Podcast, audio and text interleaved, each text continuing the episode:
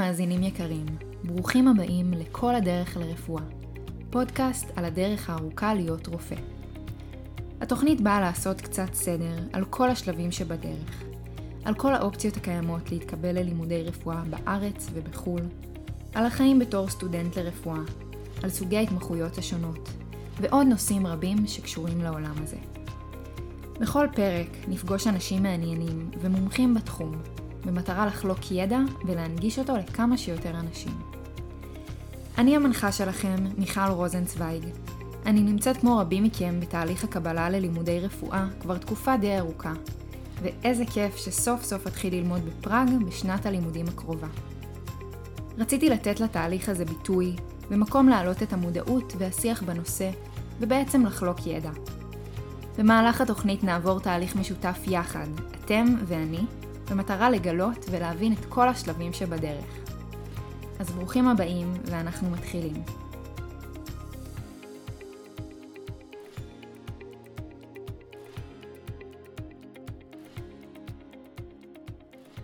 והיום בפרק הראשון של התוכנית נמצאת איתי כאן טל ענבר, סטודנטית בשנה השנייה ללימודי רפואה באוניברסיטת תל אביב. אני אספר לכם שאת טל הכרתי באחד מקורסי ההשלמה הרבים אה, שכל מועמד בישראל אה, עושה, שזה נקרא שילוש הקדוש, השלמה של ספרות, תנ"ך והיסטוריה אה, לרמה של חמש יחידות. אז אה, הכרנו בקורס, והנה אנחנו היום. איזה כיף שאת פה איתי. איזה כיף שהזמנת אותי. אז היום נדבר על הבסיס של הבסיס, על ההחלטה ללכת ללמוד רפואה. מאיפה זה התחיל, מאיפה זה נובע. אז תספרי לי, איך ידעת שזה זה? מתי גילית שזה מה שאת רוצה לעשות? שזה meant to be כן. בעצם. Um, האמת, מגיל ממש צעיר. ארבע כזה נראה לי, לפי okay. מה אוקיי. שההורים אומרים, כן? אני יודעת שהרגשתי את זה מאוחר יותר, אבל uh, זה מה שהם אומרים. Um, איש, אימא שלי היא אחות בטיפול נמרץ, שזה תפקיד מטורף כזה, ובגלל שלא היה לה זמן, אז תמיד הייתה מביאה אותי כזה איתה לעבודה. אז אני הייתי בתור ילדה גדלה שם ב... בין כותלי הטיפול נמרץ באיכילוב. ראיתי את כל הטירוף שהולך שם ואת כל הדברים הטובים שהם עושים, ואמרתי, טוב, פה אני רוצה להיות, כאילו... לא יודעת, תמיד הרגשתי שכאילו אני שייכת לשם. הייתי מגיעה לשם והייתי נרגעת, שזה הזוי, כי כאילו זה טיפול נמרץ, מי נרגע נכון. שם, ההפך, לא צריך להירגע שם. פשוט הרגשתי שזה כאילו המקום שלי, ובמהלך הדרך פשוט הבנתי שאני רוצה באמת לעשות מקצוע שהוא עוזר לאנשים אחרים, ושהוא משלב בתוכו גם את האקשן הזה, ואת העובדה שאתה קם בבוקר ועושה משהו כזה, כאילו, טהור. מבינה? פעם אה, חשבת בעצם ללכת אה, על מה שאימא שלך עושה? זאת אומרת, אה, לא רפואה אלא סיעוד אמרת? כן, סיעוד. האמת שחשבתי, חשבתי זה, חשבתי גם על פסיכולוגיה, חשבתי על הרבה דברים.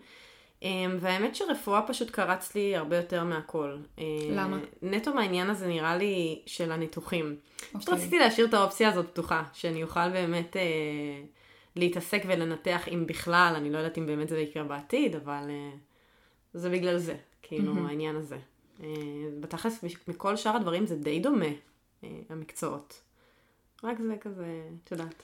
אני חייבת להגיד שמבחינתי ההחלטה ללכת ללמוד רפואה, אה, אצלי בבית גם, שני ההורים הם רופאים.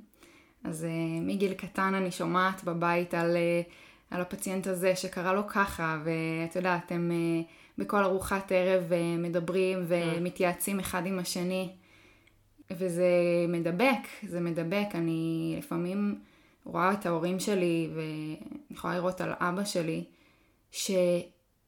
שזה לא מרגיש שזה העבודה שלו, זה פשוט מרגיש שזה הוא. זה החיים. הוא, הוא רופא בכל רמ"ח איבריו, הוא, הוא, לא, הוא לא הולך לעבודה ואז הוא שם את הכובע של הרופא, הוא פשוט, הוא חי את זה. אמ, ואני חושבת שזה, שזה ממש הדביק אותי, זאת אומרת, אני... מרגישה שאני רוצה לעשות משהו שיהיה לי כזאת תשוקה אליו. כן. אני ממש מבינה מה את אומרת. אמנם לא היו לי הורים רופאים, אבל uh, הג'וק הזה קיים, כאילו מדבק ממש. כן, אם את נמצאת בסביבה של ג'וק. אנשים שעובדים במקצועות הרפואה, את כנראה תדבקי בזה. זה ממש ג'וק. חשבת פעם ללכת למשהו אחר, למקצוע שהוא אולי נחשב יותר קל או יותר רווחי? Um, האמת לא חשבתי על מקצוע אחר, חשבתי להישאר בצבא. כן, האמת שזה די היה אחד, זאת הייתה אופציה ב' שלי, להישאר אה, בצה"ל, כאילו כקצינה, ולהמשיך אה, במעלה הדרגות. אה, מה עשית בצבא? ש... הייתי, התחלתי כלוחמת במעברים, במשטרה הצבאית, ואז יצאתי לקצונה, חזרתי כקצינה, לאותו מקום שהייתי בו, גדוד ארז אימפריה. כן, גאוות יחידה. אבל לא יודעת, פשוט הבנתי שהרגשתי הרבה פעמים שכאישה קצת קשה בתחום. האמת היא עצוב מאוד להגיד את זה היום בשנים האלה, אז זה היה 2017. הרגשתי שיש לי פחות אופציות, ויכולתי okay. להתקדם. לא יודעת, זה היה נראה קשה מדי. לא רק קשה מדי, גם לפעמים כזה ריק מתוכן. הייתי לפעמים קמה בבוקר והייתי מרגישה שריק לי בפנים. Mm-hmm. ולא אהבתי את זה. וכאילו ידעתי שאם אני אקום ברפואה, ככל הנראה שלא יהיה לי ריק בפנים. מבינה? כן. כאילו, את עושה משהו שהוא טוב. פר אקסלנס, כאילו, זה... כן. הריקנות הזאת הייתה מאוד קשה לי. מאוד. אמרת שבתור אישה, אה, ראית שקשה לך, אה, שיכול להיות קשה לך להמשיך בדרגות. כן. אה, וזה מוביל אותי לשאלה שגם בתור רופאה, רופאה לעתיד, זה מקצוע קשה, זה מקצוע אינטנסיבי, וגם בו הרבה פעמים עולה השאלה בתור אישה, אם, אם זה מה שאת רוצה לעשות, אם יהיה לך... ככה אופציה לנהל חיי משפחה ולהיות אימא כמו שהיית רוצה, במקצוע שהוא כל כך דורשני. נכון. אמ, האמת שזה אחד הדברים שהכי מפחידים אותי. לא חשבתי על זה לפני, אני לא אשקר. כלומר, אם עכשיו תגידי לי טל של תהליך הקבלה לרפואה, טל של לפני שלוש שנים, היא ידעה על, ה... על השעות של ההתמחות? היא ידעה על מה זה דורש? היא ידעה, אבל כאילו לא באמת נכנסתי לזה, את מבינה? לא נברתי כן. בזה, כאילו לא אמרתי לעצמי, אוקיי, אני אסתכל על המקצוע הזה, אבל רגע, מה הוא מביא איתו? לא הסתכלתי על זה ככה. כמו שגם בצבא, לא הסתכלתי על זה שאם עכשיו אני אצא לקצונה, אז אני לא אשן בלילה בכלל. באמת, הייתי ישנה כאילו איזה שעה, אפילו לא בקטע, כאילו, מבינה? לא הייתי מסתכלת על זה ככה. ועכשיו אני מבינה, ופתאום זה נופל עליי, ש...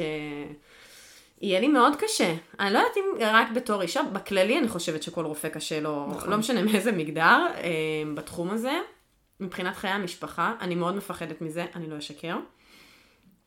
אני מצד אחד רוצה להיות הרופאה הכי טובה שאני יכולה להיות, הכי קרייריסטית, הכי תותחית, הכי פה, הכי שם, ומצד שני גם בא לי להיות אימא ממש טובה. כן. ובא לי להיות גם, כאילו, הבת זוג הטובה אה, מהבחינה הזאת, שגם הבן זוג שלי כמובן יהיה הבן זוג הטוב, כן? אני רוצה מערכת יחסים תקינה, אני רוצה משפחה תקינה.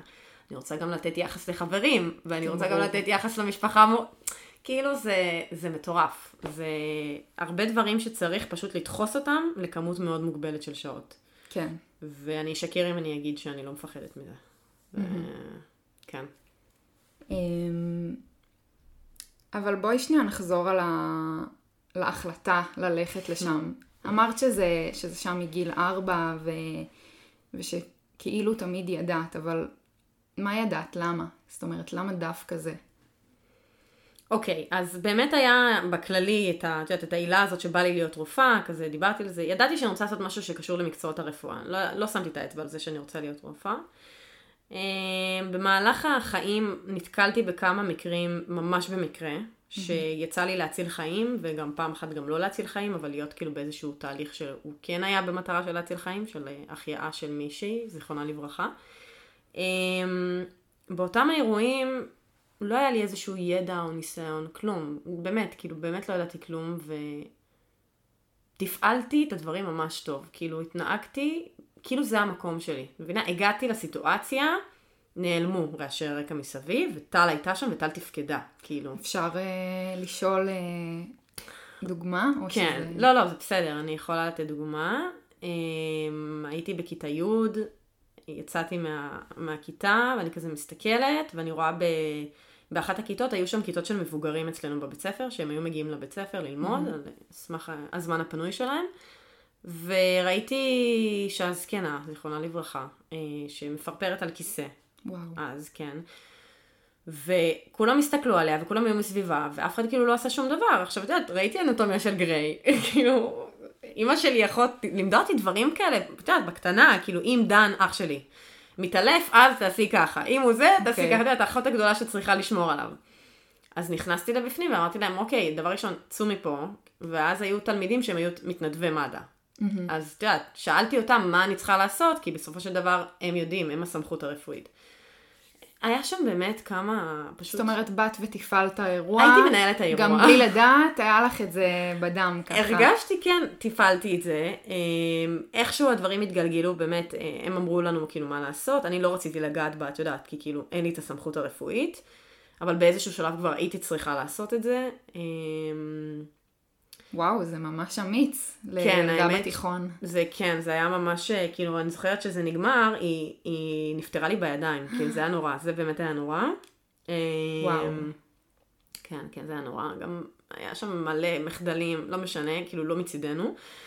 אבל כשיצאתי מה... אני לא אשכח את זה, כאילו, uh, הגיע איזה רופא אפילו ואמר את שעת המוות כזה, ממש ככה לידי, ואז יצאתי כזה מה, מהכיתה, כזה הורדתי את הכפפות, כמו בסרטים, כאילו. ואז חיכתה, חיכתה לי שם פסיכולוגית. אמ, פשוט לא רציתי לדבר, אמרתי לה, תקשיבי, אני באמת בסדר, כאילו, אני באמת, לא קל לי עם הסיטואציה, אבל אני בסדר, כאילו, אני יודעת שבאתי לפה במטרה לעזור, ובאמת ככה הרג... הרגשתי שהלב שלי שלם, כי נתתי את כל מה שאני יכולה לתת. ובכל זאת זה קשה. לא הרגשת איזה מעמסה רגשית, איזה... בדיעבד. כילדה לא הבנתי את זה. פתאום כשאני מדברת על זה, ככל שאני נהיית כאילו יותר מבוגרת, אז אני מבינה שזה כאילו, זו הייתה סיטואציה מאוד קשה. זה נשמע כן, באמת מטורף. הם גם לא הצליחו לפתוח לה כזה וריד, והיה שם מלא דם, וכאילו, זה היה לא, לא כיף. וואו, כן. איזה... אבל זה כאילו גרם לי להבין ש... זה כאילו עוד יותר חידד אצלי את העובדה שזה המקום שאני רוצה להיות בו, את מבינה? כן. אמ, וזהו. ובואי נדבר רגע על המשמרות של 26 שעות בבתי לא. חולים.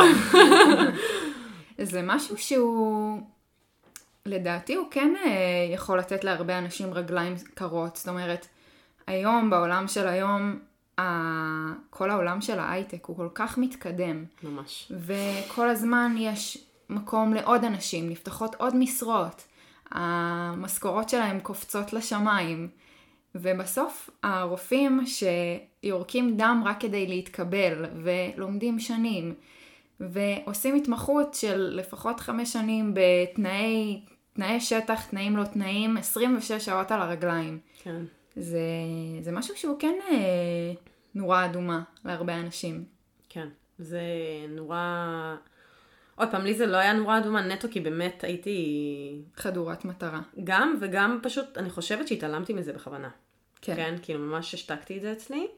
אימא שלי למשל לא רצתה שאני אלך לרפואה בגלל זה. כאילו, mm-hmm. היא אחות, אז היא רואה את מה שהם עוברים, רואה שמה, מה שהמתמחים עוברים. היא ממש התחננה אליה, אמרה לי, אני לא רוצה שתהיי חלק מהעולם הזה. כאילו, זה כבוד מאוד גדול למשפחה שתהיי רופאה, אבל בסופו של דבר אני רוצה שיהיה לך חיים, אני רוצה שתהני מהחיים שלך. אמ, אבל אני חושבת שעם כמה שזה נורה אדומה, בסופו של דבר זה לא מקצוע לשם מקצוע כמו שאר המקצועות. נכון. כלומר, יש את המקצועות ויש את הרפואה. ככה אני מגדירה את זה. יש להיות באמת בהייטק והכל שזה מדהים, זה מושלם ואפשר לעשות מזה את הדברים הכי מהממים שיש, כן? באמת, כאילו, הייטק רפואי וזה פצצה. אבל יש לקום כל בוקר ולהציל חיים. יש לקום כל בוקר ולשפר לאותו הילד את החיים, לשפר לאותה הבחורה המבוגרת, האישה המבוגרת את החיים שלה, את מבינה? כאילו, זה מבאס כל הדברים מסביב, ה-26 שעות, אני לא תומכת ב-26 שעות, אני חושבת שלגמרי צריך לקצר את זה, זה לא תקין בשום צורה, ואני באמת מתחננת שזה באמת יצליח. את גם השתתפת בהפגנות. אה, כן, שקרו. הלכתי להפגנות, כן. את יכולה יש... לספר מה, מה היה שם? אמ, פשוט ראיתי הרבה אנשים עייפים. תקשיבי, באמת, אני, כמות כזאת של אנשים עייפים לא ראיתי בחיים שלי. וואו. רופאים עייפים, רופאות עייפות. באים ממשמרת כזה. רופאה מגיעה ממשמרת בהיריון, סבבה? עכשיו, באמת, חשבתי על זה, אמרתי לעצמי, אני בתקופת מבחנים, אוקיי? אני לא בהיריון, אני צעירה.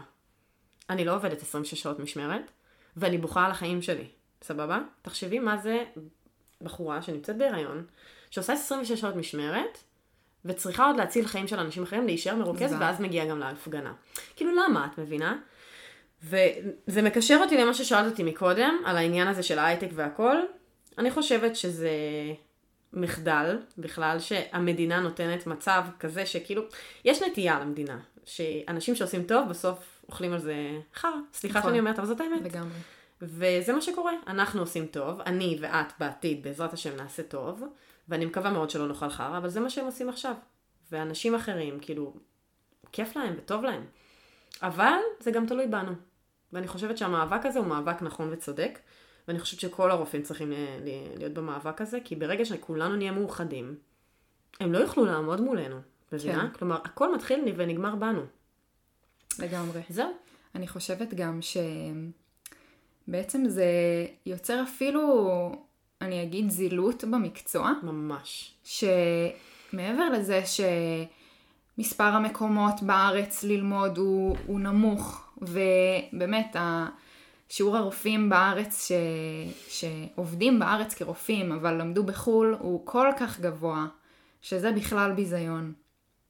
אבל לתת לרופאים שבסוף זה מצרך שכל בן אדם צורך, אה, ככה או ככה, ולתת להם כאלה תנאים לא תנאים, אה, עזבי, בואי גם שכר, אבל אבל uh, תנאים שהם תת תנאים, לבוא לתפקד ב, בשעה 25 למשמרת ו, ולהיות אמון על חיי אדם, זה משהו שהוא מטורף מבחינתי. זה, זה באמת הזוי, ו, וזה הכל מתחיל, מ, מתחיל ונגמר בכסף, כי אם היו עוד רופאים, אז כל רופא היה צריך לעבוד פחות שעות, ובסוף האדם הקטן, אה, היה מקבל, אה, זאת אומרת, לא האדם הקטן, האדם בקצה, היה מקבל שירות יותר טוב, והרופא היה מחייך ולא תשוש ועם עיניים טרוטות אחרי 26 שעות. אה, ואני חייבת להגיד שמהבחינה הזו של ההייטק, אני בעצמי גם מגיל ממש קטן ידעתי שאני רוצה להיות רופאה.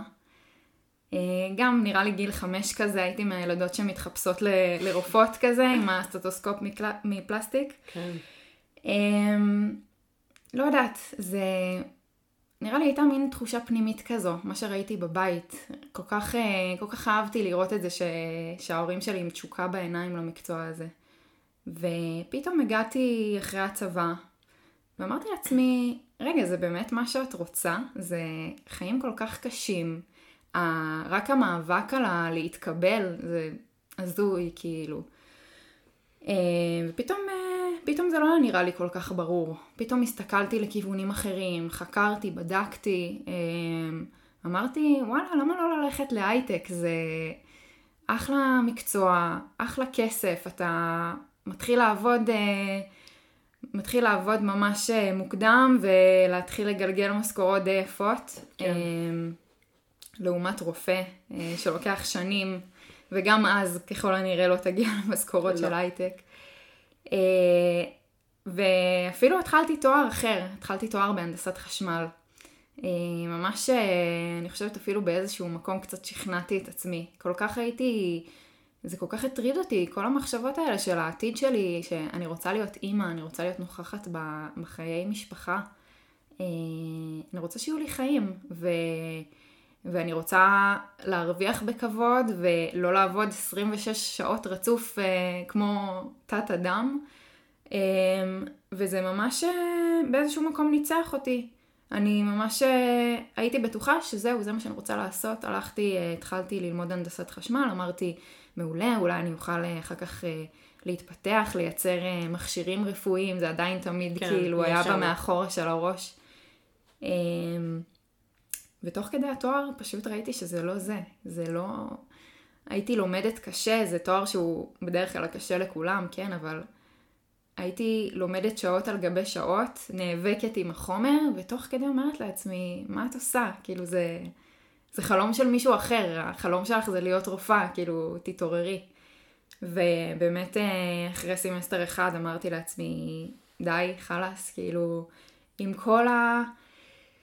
עם כל הדברים, עם כל החשיבה הרציונלית, שזה יותר קל. אני כבר במסלול הזה, זה יותר קל להתקבל אליו, ויותר כסף, וחיים יותר טובים. אה, וגם מקצוע שהוא בסוף אה, מכובד. אה, וכל זה פשוט מבחינתי לא היה שווה כלום אם לא לעשות, אם לא ללכת אחרי הלב. ממש הרגשתי שזה, שהלב שלי לא שם. וזהו, מה, מהרגע ש, שהתחלתי לחזור למסלול של, של רפואה, זה ממש הרגשתי ש, שכל החיים שלי משתנים, שחוזר לי החיוך לפנים. אז זה מוביל אותי לזה שלפעמים זה, אולי אפילו ברוב הפעמים, זה מקצוע שאתה הולך אליו מאיזה מין תחושת שליחות כזו, או תחושה פנימית, שזה מה שאתה צריך לעשות, ככה אני מרגישה. כן, זה כזה, אתה הולך אחרי, ה... אני תמיד קוראת לזה שובל הקסם כזה. ממש. זה מעין שער כזה, זוהר כזה. לא יודעת, ככה זה מרגיש לי. ממש. אמ, איזה כיף שחזרת. לתהליך. אני, כן, אני כבר ממש שם. אמרתי לך שנהיה קולגות. כן, שתדעו ככה אוף דה רקורד, שכשהיינו בקורס השלמה, אני וטל, אז תוך כדי כבר התחלתי לחשוב על דברים אחרים, ואמרתי לה, שמי, אני אולי אלך למשהו אחר וזה, והיא אמרה לי, תקשיבי, את בסוף תהיי רופאה, ווואלה, את צדקה. אמ, טוב, אז בואי אה, נדבר קצת עלייך. אה, תספרי לי קצת על התהליך שלך אה, בדרך לקבלה. וואה. כן. משפר. חפירה. טוב, אני אנסה לקצר. מה את רוצה בדיוק לשמוע, אבל כאילו... תספרי לי כזה קצת על ההתחלה, ואיך הגעת למצב ש... שאת מתקבלת. שאת... סבבה. Um, טוב, אז אי שם, לפני הצבא עשיתי את הפסיכומטרי הראשון שלי, לקחתי קורס, למדתי כמו שצריך, והוצאתי 468. ציון, באמת, אין לי מילים, זה ציון הפנתיאון. Um, כן, קרה. Um, בעיקר מביך כלפי עצמי, כי כאילו דיברתי לכולם שאני הולכת לעשות אולי רפואה בצבא וזה. לא נורא, המשכתי הלאה, אה, ניסיתי להתקבל לעתודה רפואית, עשיתי עוד פעם כזה, עוד שנייה לפני שהתגייסתי, 500, כאילו, מתקדמת, מתקדמת. אה, בסופו של דבר אה, לא יצא שהייתי בעתודה רפואית, ובגלל זה גם פספסתי את כל ה... את יודעת, את כל הדברים האחרים של הצבא. כן. כזה, כל ה... מיונים. טייס ו... וזה, ויתרתי על זה, אמרתי, אני הולכת להיות רופאה, אני עושה טייס וזה. כזה מתקבלת ישר, 750. כן, ממש, הייתי בטוחה בעצמי, ואז כזה 500, בסדר, לא נורא. אז הגעתי למעברים, שהיה לי באמת שירות מדהים. אמ, ואז אחרי שהשתחררתי, המשכתי את התהליך, אמ, ועליתי כזה במעלה המדרגות, את יודעת, 500, 550, 600 ומשהו, 650, 680. ב-680 הגעתי, ואז רק משם נפלתי עוד פעמיים. זאת גם הייתה התקופה שאני ואת היינו בהשלמה של נכון. הקורסים. שאמרתי שאני ניגשת וזה, ובאמת לא הרגשתי שזה נכון לגשת. אה, וליפול מ-680 לציון יותר נמוך זה מאוד מאוד קשה. כלומר, 680 זה תנאי קבלה לבן גוריון. נכון.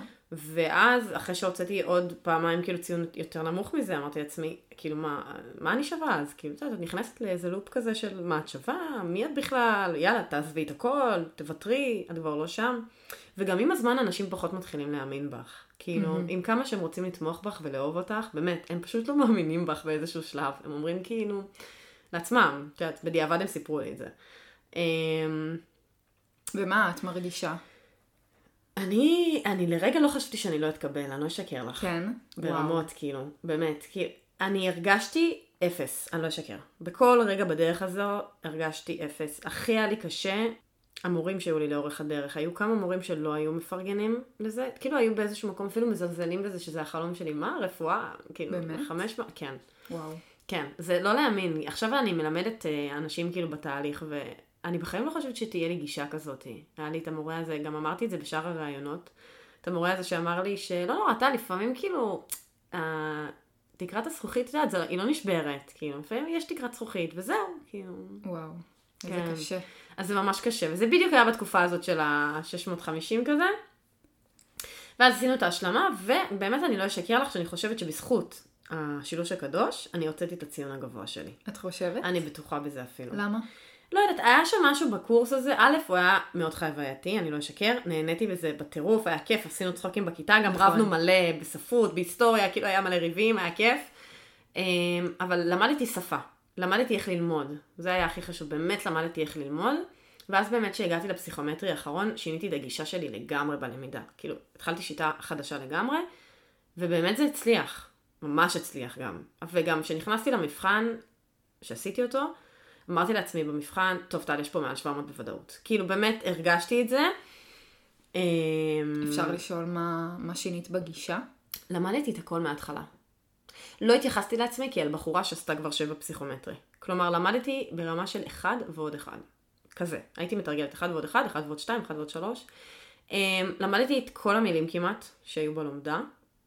גם, את יודעת, אבל לשנן, אבל בקטע טוב כזה, לא בקטע מעיק. אוקיי. Okay. אמ, והדבר הכי חשוב שעשיתי זה לקחתי ספר, קראתי משפט בספר, ואז הייתי אומרת לעצמי, אוקיי, מה הבנתי מהמשפט הזה? קוראת את המשפט הבא, מה הבנתי מהמשפט, ומחברת את שני המשפטים. וואו, זה, זה סיוט לעשות ככה ולקרוא ספר כזה, לקחתי ספר מאוד קשה, אבל ככה זה הציל לי את המילולי. עליתי במילולים מ-130 ל-145. כלומר, שתביני כמה זה שינה לי את המבחן. אמ, זהו, אז כאילו באמת שיניתי את הגישה, ו- וזה מה שבאמת אה, הצליח לי בתהליך. בטוטל זה לקח ארבע שנים. ומה שאת אמרת זה בדיוק מה שאני הרגשתי. רציתי, כאילו גם חשבתי על הייטק והכל, הבן זוג שלי בהייטק, אני רואה מה זה החיים האלה בהייטק. פשוט לא דמיינתי את עצמי יושבת מול מחשב כל היום, אני לא אשקר לך. אני לא...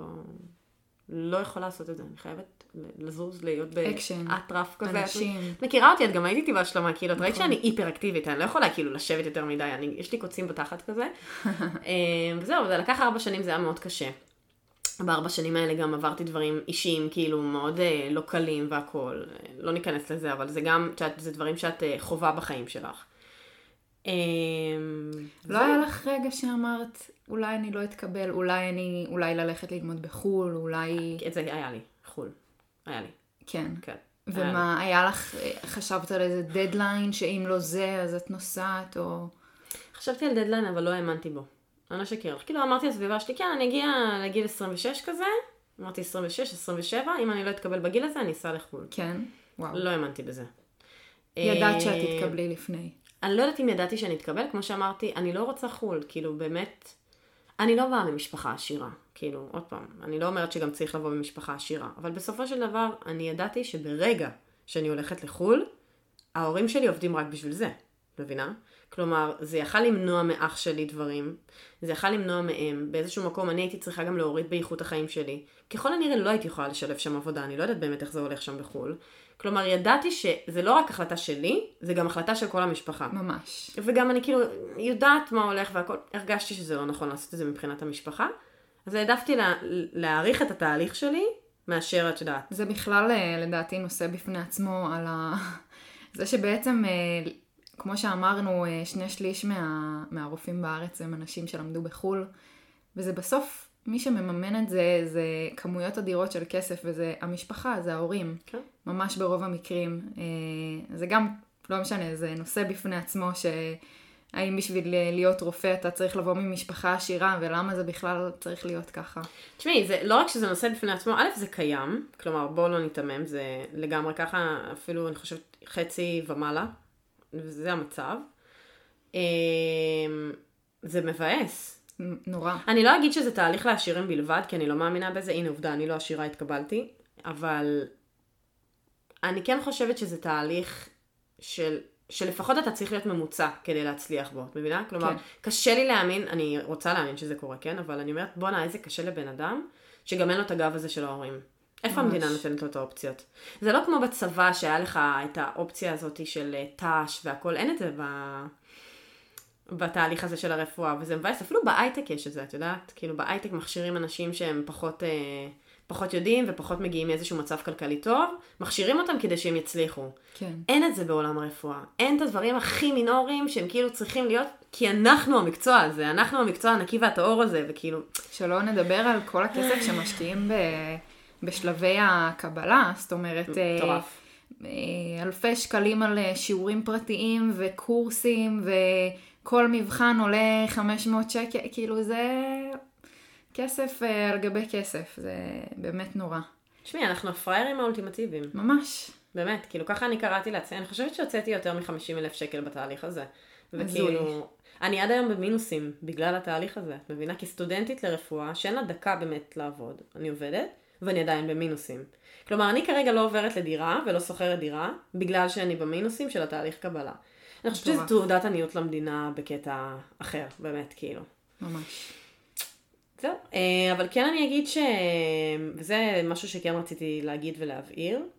אני חושבת שאנשים שהולכים ל- ללמוד רפואה בחו"ל, הם יותר חזקים נפשית ממני, וכאילו חוד החנית כזה, אני לא אשקר, כי בסופו של דבר להעביר ולהעתיק את עצמך לחו"ל, זה הדבר הכי מפחיד בעולם. ממש. אני, אני לא ראית את עצמי עושה את זה, אני מבינה, זה, זה כאילו, אני אומרת לה, כל הכבוד לך, באמת, כי עזבי את הכסף, עזבי את הכל, פשוט מעתיקה את עצמך החוצה, וזה...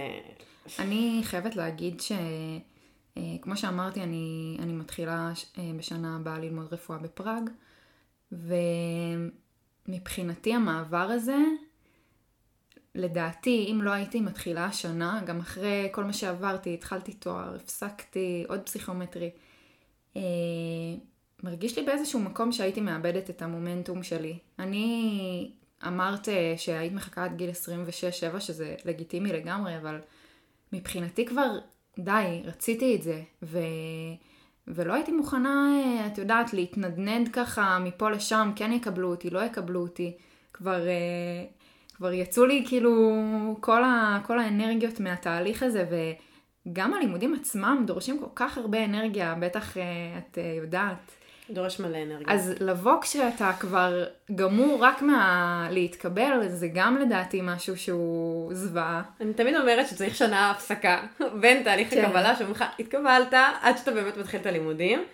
כי שנה א' היא, היא וואו. כן. היא וואו. וואו. בעיטה, בעיטה רצינית לאגו, שנה כן. א'. אז אה, באמת, אה, שוב פעם, אה, את יודעת, גם עם כמה שזה מבאס, אבל בעזרת המשפחה וההורים, אה, כן אה, יש לי את האפשרות אה, ללכת וללמוד שם. ו... מעולה. וזה כל כך מפחיד, אבל מצד שני, אני, זה כל כך מפחיד אותי לא לעשות את מה שאני רוצה. כאילו, זה, זה מה שמוביל אותי בסוף. אמרת את זה, מה זה יפה. תשמעי, אמרת את זה, אני חושבת שהגדרת את כל התהליך, תהליך הקבלה לרפואה במשפט אחד. כן. באמת, כאילו.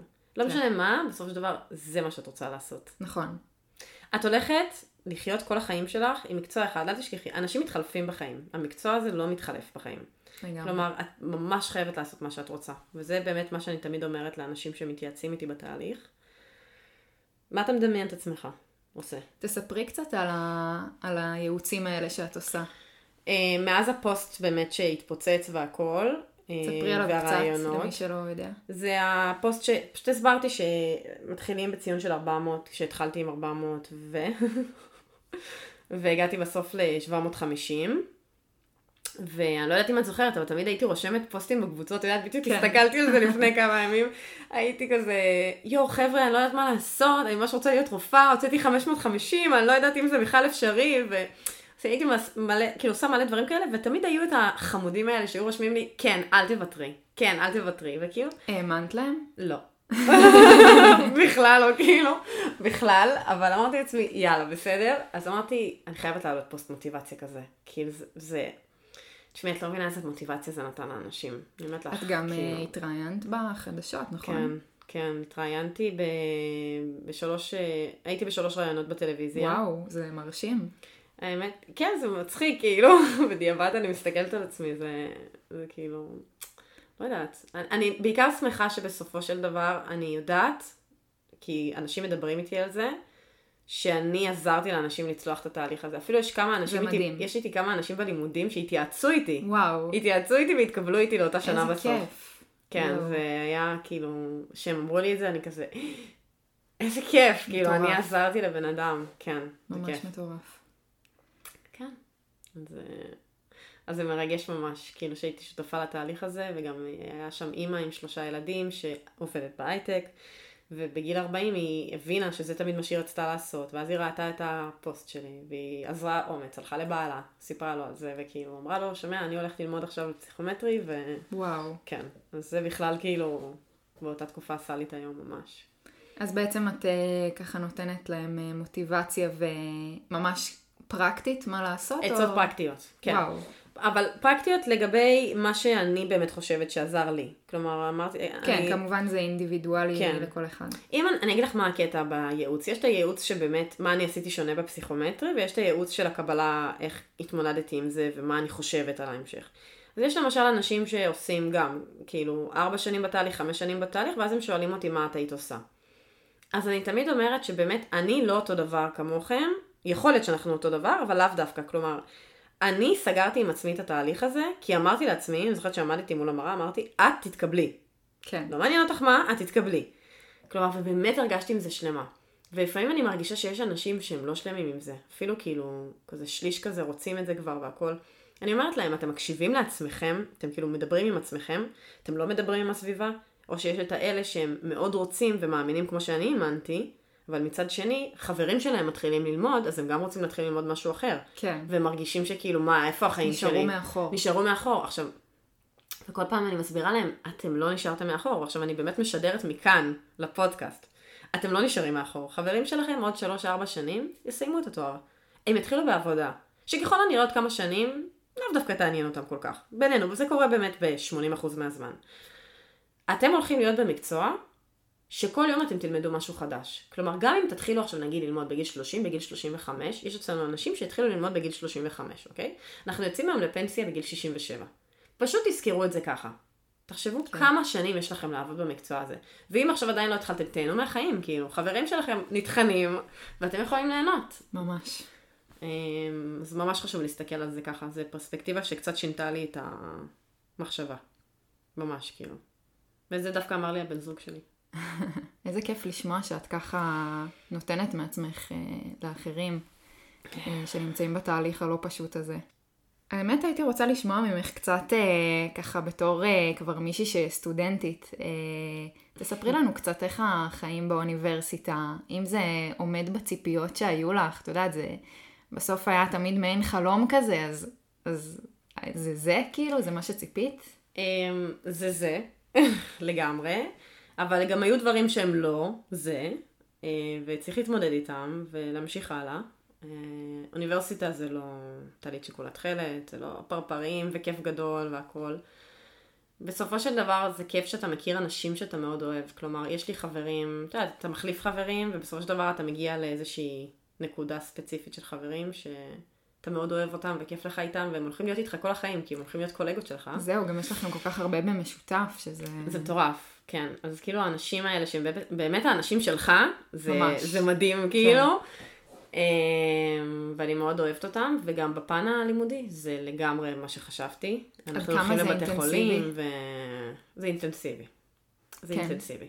תשמעי, אני לא יודעת, אני אף פעם לא הייתי מהמבריקות. כלומר, גם בבית ספר, אני לא, אני לא, אני לא מאלה שמצליחות לקרוא משהו וזהו, אני זוכרת את זה, מבינה?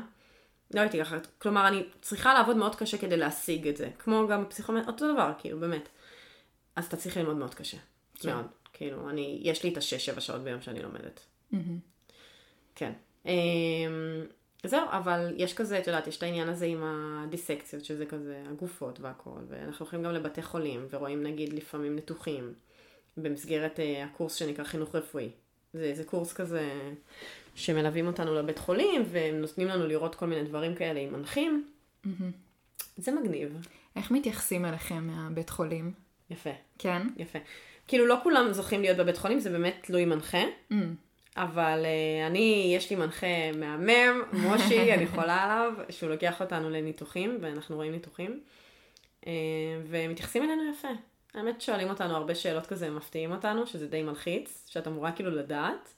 אוקיי, okay, מה, הרופאים בבית חולים? הרופאים בבית חולים, שואלים אותך מלא שאלות כזה בכימיה, ואני כזה, כימיה היה שנה שעברה, אל תשאל אותי עכשיו על כימיה. אה, כן, אבל זה מגניב. אתה נפגש עם אנשים, אתה רואה אנשים, אתה באמת רואה אנשים, זה כאילו... כיף, כי את כבר אה, ככה מתחילה להריח כן. את המקצוע מקרוב. ממש. אתה מתחיל להריח את הדברים הטובים, אבל גם לא את הדברים הטובים. כן. כאילו, את רואה את המתמחים שעייפים, את ממש רואה את זה כאילו. כן. אה, יש משהו שאת מתחרטת עליו בדרך שעשית, בדרך הארוכה הזאת? אמ, כן, דבר אחד. אותו מורה שאמר לי מה תקרת זכוכית. כן. האמנתי לו ממש, כאילו, שהוא צודק. היה מורה כזה שני, מוערך. מצד שני זה בנה אותך אולי. כן, אבל זה בנה אותי אחרי הרבה מאוד זמן. כן. זה גרם לי ממש לעצור את התהליך. וואו. כאילו... זה לא רק העליב אותי, אני כל כך האמנתי לו שהוא צודק. האמנתי כאילו שאני אפס, כאילו, מי את בכלל? תפסיקי, את יודעת. נתתי לו להשתלט לי על, על, על, על מה שמגדיר אותי כטל, את גם מכירה את כן. זה, שכאילו, אני תמיד באיזשהו מקום יודעת מה אני רוצה.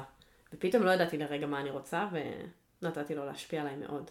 וואו, זה באמת אה, בתהליך כזה שהוא כל כך קשה, ואתה כל היום מתמודד עם אה, האם אני טוב, האם אני לא טוב, מאיזה מבחן שבסוף לא כן. אומר כלום. אז כשמישהו בא ואומר לך את המשהו הקטן הזה, זה באמת יכול להפיל אותך. תשמעי, באמת זה הכי קלישאתי בעולם, אבל אני באמת אגיד את זה בצורה מאוד בוטה, כאילו fuck it. ממש. על כולם, באמת. לגמרי. מה זה תאמינו בעצמכם? זה... אני יכולה להגיד לך שחד משמעית, אם אני לא הייתי מאמינה בעצמי, אני לא הייתי מצליחה בתהליך הזה, וגם נפשית אני לא הייתי מצליחה, כי מי כמוך יודעת כמה זה שובר, כאילו, מבחינת ה... את עוברת את זה, את רואה את זה, את מרגישה את זה. כמה זה קשה לא להשיג משהו שאתה יודע שאתה צריך להיות שם, כאילו, זה, זה, זה, זה שובר. זה גם לא להשיג אותו בגלל משהו שהוא כל כך חסר ממש, ערך, איזה מבחן שלא אומר כלום. ממש. אני חייבת uh, לספר לך שבמבחני קבלה לחו"ל, אז uh, המבחנים הם על, על נושאים שהם רלוונטיים למקצוע, על כימיה, על ביולוגיה, על כן, אנטומיה. כן, שמעתי על זה.